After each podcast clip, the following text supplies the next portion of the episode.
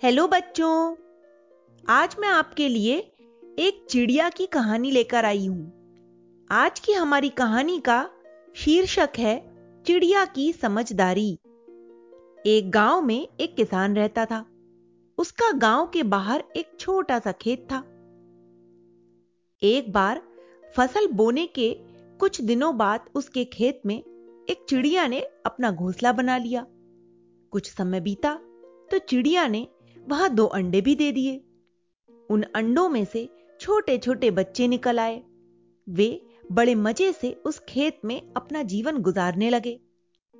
कुछ महीनों बाद फ़सल कटाई का समय भी आ गया। गाँव के सभी किसान अपने अपने खेतों की फ़सल की कटाई करने में लग गए।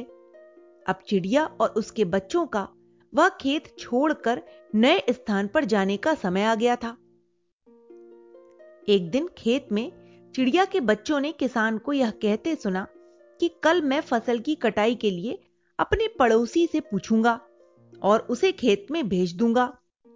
यह सुनकर चिड़िया के बच्चे परेशान हो गए। उस समय चिड़िया कहीं गई हुई थी। जब वह वापस लौटी तो बच्चों ने उसे किसान की बात बताते हुए कहा, माँ, आज हमारा यहाँ अंतिम दिन है। रात में हमें किसी दूसरे स्थान के लिए यहाँ से निकलना पड़ेगा। इस पर चिड़िया ने उत्तर दिया, इतनी जल्दी नहीं बच्चों, मुझे नहीं लगता कि कल खेत में फ़सल की कटाई होगी। चिड़िया की कही बात सही साबित हुई। दूसरे दिन किसान का पड़ोसी खेत में नहीं आया और फ़सल की कटाई न हो सकी। शाम को किसान खेत में आया और खेत को जैसे का तैसा देखकर बुदबुदाने लगा कि ये पड़ोसी तो किसी काम का नहीं, ऐसा करता हूँ कि कल अपने रिश्तेदार को भेज देता हूँ। चिड़िया के बच्चों ने फिर से किसान की बात सुन ली और परेशान हो गए। जब चिड़िया को उन्होंने ये बताया तो वो बोली, तुम लोग चिंता मत करो। आज रात हमें जाने की ज़रूरत नहीं। मुझे नहीं लगता कि किसान का रिश्तेदार आएगा। ठीक ऐसा ही हुआ।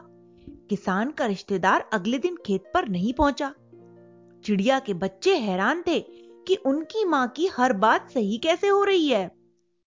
अगली शाम किसान जब खेत आया तो खेत की वही स्थिति देख बुदबुदाने लगा कि ये लोग तो कहने के बाद भी कटाई के लिए नहीं आते।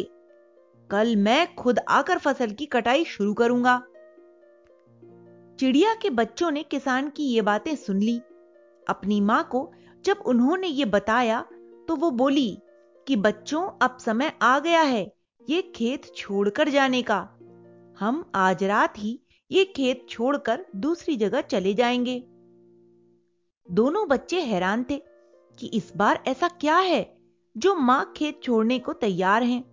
उन्होंने पूछा तो चिड़िया बोली, बच्चों, पिछली दो बार किसान कटाई के लिए दूसरों पर निर्भर था। दूसरों को कहकर अपने अपने काम कराने के लिए जुगाड़ कर रहा था। अपने काम से पल्ला झाड़ ले रहा था। लेकिन इस बार ऐसा नहीं है। इस बार उसने यह समझदारी का काम किया। पूरी ज़िम्मेदारी अपने कंधों पर ले ली। इसीलिए वह अवश्य आएगा। उसी रात चिड़िया और उसके बच्चे उस खेत से उड़ गए और कहीं और चले गए। और अगले दिन किसान ने आकर अपने खेत की कटाई का काम शुरू कर दिया। तो बच्चों, इस कहानी से हमें यही सीखने को मिलता है कि दूसरों की सहायता लेने में कोई बुराई नहीं। किंतु यदि आप समय पर काम शुरू करना चाहते हैं और चाहते हैं कि वो काम समय पर पूरा भी हो जाए तो उस काम की ज़िम्मेदारी स्वयं लेनी होगी। दूसरे भी उसी की मदद करते हैं, जो अपनी मदद स्वयं करता है। Okay, bye.